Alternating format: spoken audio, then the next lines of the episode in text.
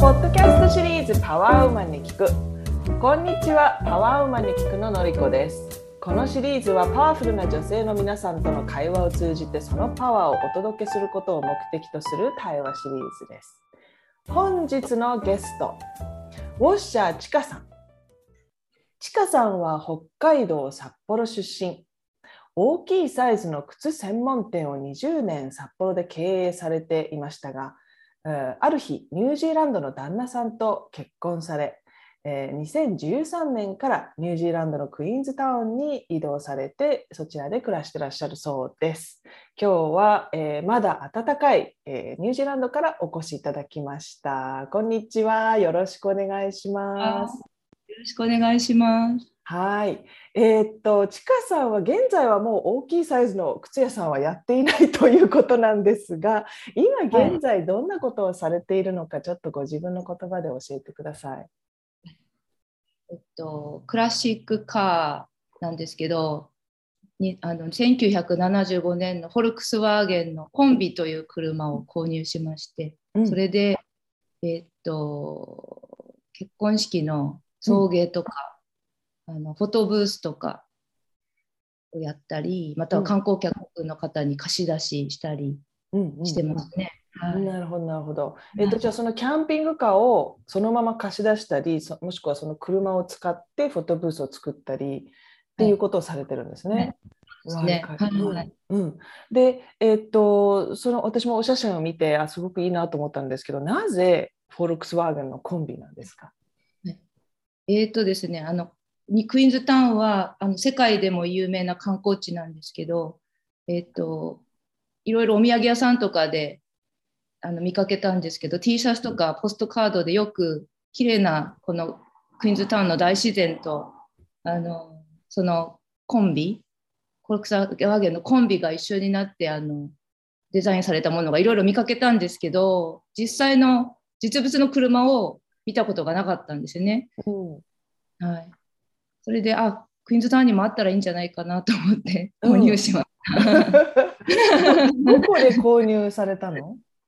トレードミーっていうサイトがあるんですけど、ヤフオクみたいな感じですね、ニュージーランドの。それで見つけて、はい。じゃあニュージーランドで見つけたんだ。そうですね。本当はその古い車は壊れやすいので買いたくなかったんですけど、似たようなデザインのレプリカのようなものを探してたんですけど、なかなか見つからなくて、仕方なく本物を買いましたね。仕方なく本物。最近見かけますよね、レプリカね。最近日本で結構見かけます。そうだなと思って見たら、違うじゃんみたいな。顔だけコンビにして、なるほど。なるほど。はい。でで実際70年代のコンビを買ってみて、やっぱり修理は必要でした？ちょっと必要ですけど、思ったより大丈夫でした。結構状態がいい車で。はい、思ったより修理してないですね。エンジンも調子がよくて、だから運が良かったと思います。これからわからないですけど。エンジンもじゃあそのままオリジナルのエンジン。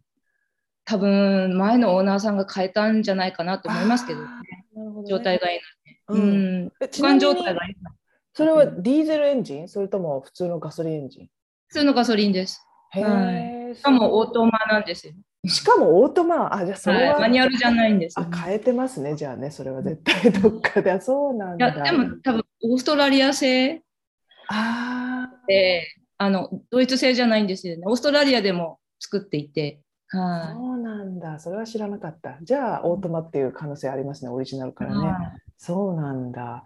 でその、車を、実際に購入して走ったり使ったりしてみて、なんかちかさんがその車を愛してしまう理由ってありますかね？そうですね。いろいろ声がかかるので、素敵な車でだねとか、ガソリンスタンドで、知らない人がいろいろ声かけてくれて。嬉しいですね。なるほど。じゃあそれ持ってるだけでもう人が寄ってくると、そんな車なんですね。そうですね。結婚式とかフォトブースとかいろんなイベントに絡むこともやってらっしゃるように聞こえたんですけど、一番多い行事っていうのはやっぱり結婚式なのかしら。あ、そうですね、結婚式が多いですね。あと、まあ、普通に貸し出し、そのキャンパーバンで寝泊まりができるので、観光客の方が1週間とか借りていただいて、もう貸し出しちゃうとその車がなくなっちゃうから、その期間はじゃあ、そういうイベントは一切できないってことになりますよね。結構だから、結構なんていうのかしら、大変なコンビネーションっていうのかな。あ、そうです。もしね、壊されちゃうとあ、そう使えないですよね。商売道具だもんね。そうなんだ。で、こうコロナになっちゃって、こう観光客の方たちがぐっと減っちゃったと思うんですけど、そうですね、本当に国内のお客様だけなので、で、それ何か変わったことってあります？あ、とても変わってますね。あ、そう、例えばここ観光地なので、やっぱり観光客の方がいないと、とても大変ですね。Airbnb もやってるんですよ、家で。あ、そうなんだ。やっぱり世界中のお客様が来てたのに、コロナによって来れなくなってしまったので、やっぱりニュージーランド人だけだとちょっと人口も少ないですし、確かに、大変ですね。大変ですよね。まあ、すごい、なんていうのかしら、コロナ対策としてはね、すごくこうリーダーシップ取って、対策を取ってる国っていうイメージが外にはやっぱりすごいありましたね。ロックダウンしてね、よくロックダウンをしてしまいましたしね。そうですよね。そうなんだ。じゃあ、それでなんだろう、何かこうちかさんが最近ちょっと気になることとか夢中になってることってありますか？気になること、そうですね、写真は頑張ってますね。写真撮影とか、どんな写真をこんな写真撮れますよって、例えば、やっぱり見たポストカードで見た写真とか、絵とか、雄大な自然とをバックに、それを実現させてるって感じですね、写真で。なるほどね。イラストじゃなくて、ニュージーランドって聞くと、私実はまだ行ったことないんですけど、やっぱりこう大自然っていうイメージというか、まあ、大自然が、そうですね、北海道にも似た感じですけど、ね、ですよね。その北海道とやっぱり似てるんですか？何が似ていて、似てますね。そう、何が似ていて何が違う？あ、山が違いますけどね。山の形がもうちょっとスイスのような、ギザギザとした山と、でもやっぱり羊とか牛がいるところとかは北海道と似てますよね。じゃあ、なんていうのかな、北海道から移動して暮らしやすい場所。そうですね、あまり外国に来たっていう感じがしないですね。ただ北海道にちょっといる感じがします。そうなんだ。それはでもちかさんだからでしょうね、やっぱりね、北海道から来た人だからですよね。で、まあ、それでもやっぱり全然違う場所だから、なんかこう恋しくなったり寂しくなったりすることってあります？何が恋しい？一番食がすごい恋しいですね。そうだね。手に入らないですか？あんまり。入りますけど、値段も高いですし、かなり高いですしね。そう。じゃあ、日本人人口っていうのは大体どのぐらいいるんですか？結構いるらしいですね。自分の周りにもいます？結構。います、日本人の方。そうなんだ、なるほど。日本人の方たちっていうのは、あんまりつながってないんですか？それとも。つながってますね。つながってる。娘がいるので、娘と同じ年ぐらいのお子さんがいる方とかだと、ママ友としてつながって結構たくさんいらっしゃいますね。なるほど、なるほど、ね。ワーキングホリデーで来て、そのまま住んでしまったって方が多いです。で、ちかさんのお仕事の中に写真を撮るっていうものも、一つの、ものだと思うんですけれども、その写真を撮り始めたきっかけと理由についてちょっと教えてもらえますか？靴店をやってた時も靴の写真毎日撮ってたので、まあ、身近なものですよね、カメラは。もう毎日持ってる感じですよね。なるほど。じゃあ、もう自然だったの、ちかさんに。表現の一つ、普通の筆を持ってペンを持ってる感じですよね、カメラはね。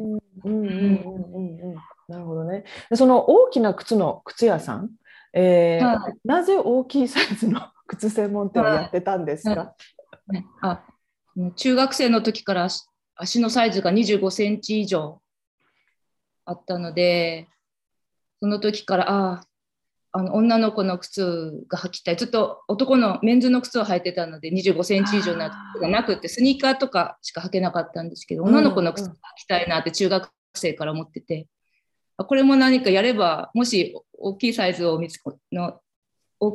女性の靴を見つけたら商売になるんじゃないかって思って始めましたね。実際どうでした？20年続けられたってことはやっぱりすごくいい商売になった。そうですね、やっぱり同じ思いをしているお客様がいっぱいいらっしゃって、はい、うんうん、店頭販売、店頭販売だけ？オンラインも？オンラインショップもあります今でも。それは既製品の靴だけ？それとも、はい、既製品、そうですね、イタリアとかで主に仕入れて、イタリアで仕入れるんだ。なるほどね。大きな靴って聞くとなんか北のヨーロッパの方にはいっぱいあるじゃないですか。だからそうですね。ドイツもありますよ。ドイツもたくさん大きいサイズの靴ありますよね。もともと背の高い方がいらっしゃる国は簡単に見つけられるので、日本だと本当に特別オーダーかけなきゃいけないかったんですけど、当時は、もう今は大丈夫だと思うんですけど、20年前は特になかったので。なるほどね。ちかさんがすごく好きだった靴ってあります？どんな靴が好みだったのかしら？特にそのデザイナーものとかは別に興味がなかったんですけど、普通にいいデザインで履きやすい靴、特にブランドとかこだわらず、その時その時の。なるほどね。で、そんなちかさん、人生のターニングポイントっていつ頃、どんなことがありましたか？人生のターニングポイントですか？何でしょうね。ニュージーランドに来たってことですかね。ニュージーランドに来たこと。何が自分を、なんだろう、ニュージーランドに引っ越すっていうことは、その時の自分にとってどんな意味があったというか、結構大変だったのかしら、それとももう行きたい。気軽ですね。気軽に。気軽にちょっと違う環境、ずっと札幌に住んでたので、違う世界も見てみたいな。海外生活もロンドンに3ヶ月ぐらいいたのが最高、一番長かっただけなので、それ以上は住んだことがなかったので、やっぱりね、いい機会だなと思って。で、その長く、もうだいぶね、長くなりますが、その海外生活を始めて、なんかこう辛かったこととか嫌だったことってありますか？覚えている？そんなにないですね。そう、ないんだ。いいね、羨ましいな。私は結構海外生活するたびにへこむことがあったのでスタート時点結構いつも困ったんですけど、そうなんだ。そうですね。お仕事とかねされて、でもそのない人がすごく羨ましかったですね。こうすごく楽しそうに、何の困難もなさそうにこう生活されてる方、そうなんだ。じゃあそれは良かったですね。これから出てくると思いますけどね。これから出てくる？そうかな。でもまだ長くニュージーランドにいようって思ってらっしゃる？そうですね。きっとまだ娘が小学校に行き始めたので、娘のことを考えるとね、学校とかあるのでここにいた方がいいのかな。日本にも行かせたいですけどね、日本の学校にもたまに留学で。じゃあお子さんとは日本語で話してらっしゃるの？それとも英語？一応日本語で頑張って話してますけど、英語で戻ってきますね。そうですよね。環境がだってそうだもんね。ですね。だからやっぱり日本に行って日本の小学校行けばもうちょっと日本語話せるようになるんじゃないかなと思ってますね。ちかさんは毎日こうルーチンとかありますか？ルーチン、ですね、朝コーヒーを飲むのが好きなのでコーヒーをまず作りますね。コーヒーはなんかこだわって作ってらっしゃる？エスプレッソマシンがあるので、それで必ずラテアートを作るんですよ。ほうほう、ラテアート、はいはい。綺麗に上手にできるようにハートの形とか作れたら、あ、今日はいい一日だなとか思いますね。おー、はいはいはい。で、それが朝のルーチン。他にはありますか？このくらいですか？軽くヨガのようなものをやったりしますけど、太陽礼拝のような。それぐらい、ちょっとエクササイズですからね。健康な一日のスタート。はい。で、その大自然に囲まれて育ち、今現在も大自然に囲まれてるんですけど、そんなちかさんにとってのこうパワースポットってどんなとこですか？今住んでるとこ。パワースポット。なんかこう好きな場所っていうか。好きな場所。そうですね。普通にやっぱり近所の自然とかハイキングとか行くと、どんな特徴があります？その好きな場所っていうのは自然の中でも。そうですね。やっぱ山が綺麗なところがいいですよね。山が見えるっていうこと？それとも山の中に行くの？両方ありますね。周り山だらけなので、どこでも。そうなんだ、そうなんだ。もう山が普通にありますね。札幌にいた時は湖なかったですけどね。山は常にどっかにあるので。なるほどね、なるほどね。なんか本当に大自然の場所に行くと、その自然のその場所のなんか匂いっていうのを私は結構いつも気になるんですけど、ちかさんがそういうことを気にされてるかどうかわかんないけど、こう北海道にいる時の匂いとニュージーランドにいる時のその自然の匂いって同じなんですか？それともなんか違うのかしら？違いますよね。どう違うか描写できる？どう違う？難しいですね。そう、難しい。ごめんね。難しい質問。植物違いますしね。木の種類とか違いますし、それぞれ。ニュージーランドはちょっとドライなんで、空気が。ニュージーランドの方が、あと紫外線がとても強いんですよ、ニュージーランドとかオーストラリア。紫外線が強いので、その辺が違いますね、北海道と。なんかこうダイナミックな感じかな。もうちょっとダイナミックっていうかシャープというか、そうだね、日差しが強くてでちょっと痛いぐらい。そうですよね。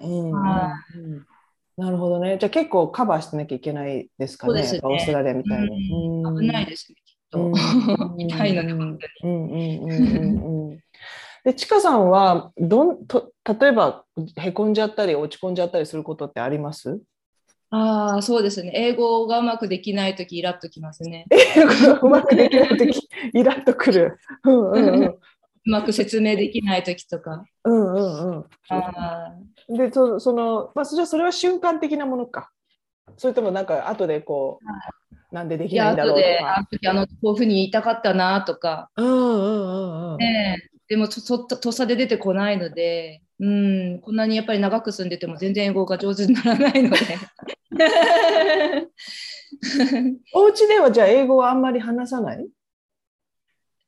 そうですね。やっぱ娘のために日本語で喋ったりします。夫も日本語わかるんですよ。だからないですね。日本語喋れるので。なるほど。でもそしたらじゃあ、無理もないっていうかね、その英語を使う時間がそんなに多くないってことですよね。あとニュージーランドの企業に勤めたことがないので、英語を積極的に使わなきゃいけないっていう状況に置かれてないんですよね。だからそれも悪い。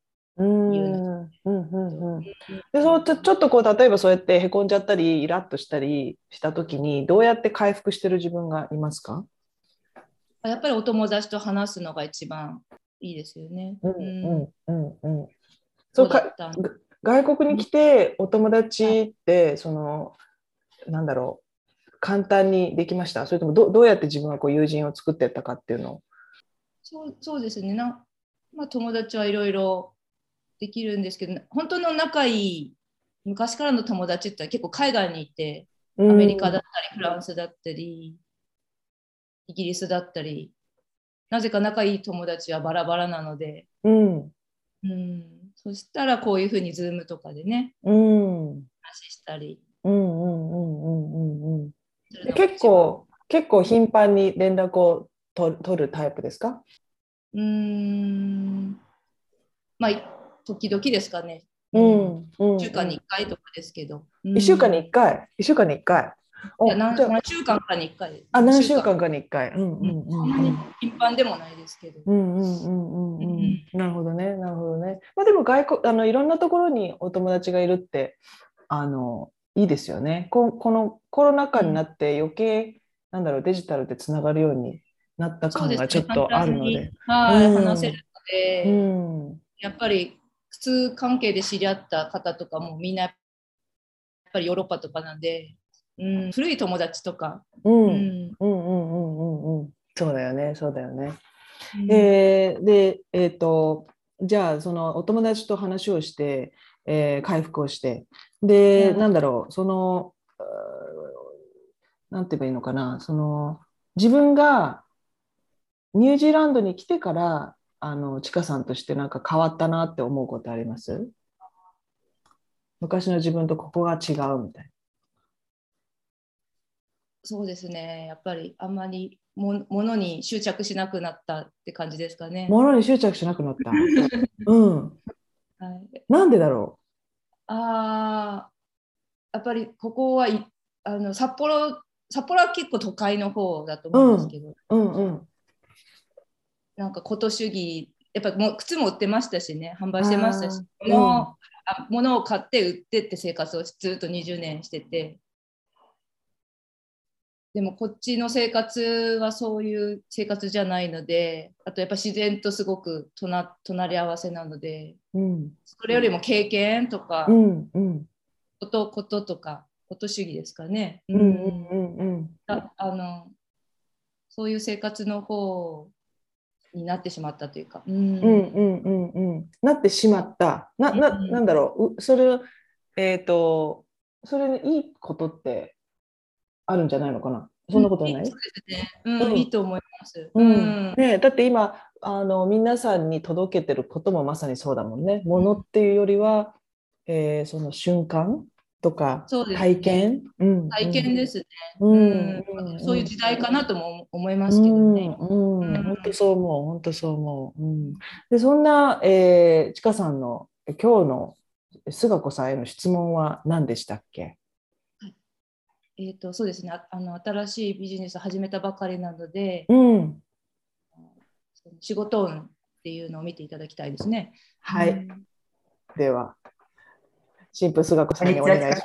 はい、もうずばり仕事運ってもうポンってね質問いただいて、あ、ずばりの方だなと思ってやっぱりそうだなと聞いたんですけど、ちかさんやっぱり独立心が旺盛なもう事業をする方なんですよ。事業運が非常に強いでそういうビジネスパーソンなんですね基本的に。そこにまあ重きを置くっていうところがあると思うんですけど、であと蓄財もねすごく、まあ、お金に関することとかすごく長けてらっしゃるのでそういうこともお上手なんですけれども、まあ、しかしちょっとスケールがねちょっと半端なく大きいんですよでそれとやっぱり欲しいものは必ずゲットするというもうハンター的なところがあるのでやっぱりそういうことでは出費が増えるわけなんですね。でもやっぱりそれをもとにやっぱりそういうことがあってからの、お仕事になるという流れが大体あると思うので、で、あとその意志力もちょっとね、絶対もう、ロックオンしたらもう絶対それをやり遂げる。そういうのがすごく、まあ一般的な方よりも、はるかに大きいんですよ。で、特に39から58歳。この20年間は仕事の運気がドンピシャ入ってまして、で、59歳から78歳は商売事業、その運気がすごく強いわけなんですね。で、まあ、どっちかというと、ワンマン社長タイプ。で、肝が据わっていて何事にも恐れない勇気があって、やると決めたら 100% 完璧を目指すところもあるかと思うんですけれども、全部任されたっていうか、任した、全部好きにどうぞっていう方が、うまくやりやすいし、できるんですけれども、でまたね、人がたくさん集まってくる方なんですけれども、つい一人で突っ走ってしまったりとか、あと本心とか弱音をちょっとね、吐きづらいところがあったりとかするかと思うんですけれども、そこら辺をね、ちょっともう柔らかく、してこだわりをすれば、さらにうまくいくと思うんですね。で、流れとしては中年になってからの方が出番も多くなるし、充実感もどんどん出てくると思います。で、あと得意分野としては、広く大衆を対象としたものとか、あと商品とか組織に権威性を持たせるとかですね。あとそういう展開する仕組みを作る。そういうのがすごく長けてらっしゃるわけなんですね。で、また何事においても根気があってコツコツと、自分を信じていかれて、あと能力と知力をこう惜しみなく出し尽くすっていうのがすごく会員の鍵となっているわけなんですよ。で、これからはですね、流れとしては、今まではちょっとスタンダードな感じだったと思うんですけれども、今からは、最先端とか洗練されたとか、そういうちょっとあんまりみんながこう、あんまり思ってない、そんなことできるんだみたいな、そういう企画的なことを盛り込んでいく、出していくっていうことが、肝になってくると思います。で、あとはね、ちょっと人を管理したり、管理されたり、そういうところがちょっと苦手なところがあるかと思うので、組織が大きくなってくると、ちょっと部下とか、年下の方とかの関係性にちょっとね、悩むことがあると思うんですね。また、そういう人たちの、観点とか立場に立って、その人からこう物事を見るっていうことをすれば、より一層、組織が大きくなっていくことができると思います。はい、そんな感じです。ありがとうございます。どうでしたでしょうか。何かこう響く点とかありましたでしょうか。そうですね。おっしゃる通りな感じがします。なんとも言えません。そうなんだ。でもこれからどんどんって感じだし、でもずっともう自分で20年間靴屋をやってきてるってことだから、新しい土地に来ても自分で何かを始めるってことがきっとちかさんにとってはもう普通のことだったんだね、きっとね。そうですね。それが続くかどうかがわからないですけど。いや、でも続けられるんじゃないかな。というか、割と多くの人はそれが普通と思わないと思うんですよ。どこかやっぱり組織に、ね、入りたいとか、どこかに布を着たいって思う人も多いと思うし、それも全然間違ってないし、でもそこで新しい土地で、じゃあ自分で何しようかなってもうナチュラルに考えるところはやっぱり、すごいなというか、違うなって。なんかそっちには頭にきませんよね、海外ね、ポンと行ってね。なかなか行かないよね。この辺がやっぱりもうベースがそうなんですよ。そうなんだろうね、なんかね、やっぱり同じ日本にいながら、似たような環境にいられてるっていうのもすごいこういいなって思うし、なんだろう、まこちゃんがね、まこちゃんが紹介してくれたと思うんですけど、ちかさんって、皆さん、ね、誰かを紹介してくれるときに会いたい人、懐かしい人を紹介してくださるんですよ。だから北海道にいる お友達はきっとすごく恋しいと思ってると思うんですよ、ちかさんのこと。なので、そんなお友達のことを考えながら、こう聞いてくれてるみんなにどんなパワーをちかさん送りたいですか、今日この場で。自分を信じて、そのままやってったらいいんじゃないかと。本当だね、本当だね。ちかさんはそれがこう、それをいつも心がけてるの？そうですね。人生は短いと思ってるので、あっという間に終わってしまうと思ってるので、日々毎日楽しい方がいいと思うんですよね。明日死ぬかもしれないしって思って生きてます。そうだよねでもそのパワーはどっから来るの？私もねそう思うの。 でもなかなか、いや明日死ぬとか思える人思えない日なんじゃないですかそうですね、ねなんか特にコロナですし、明日コロナになってどうにね、あそうだねあるし、まあ、コロナでなかなか死なないですけど、でも本当に毎日どれだけ楽しく生きれるかが勝負だと本当にお本当だね思う癖がついてるので、うんうんうん、できるやりたいことやりたくないし、うん、強いそれはいいですね。刺さる言葉だと思います、多くの人に、はい、どうもありがとうございました。じゃあ私も明日死ぬかもしれないと思って今日一日楽しみたいと思います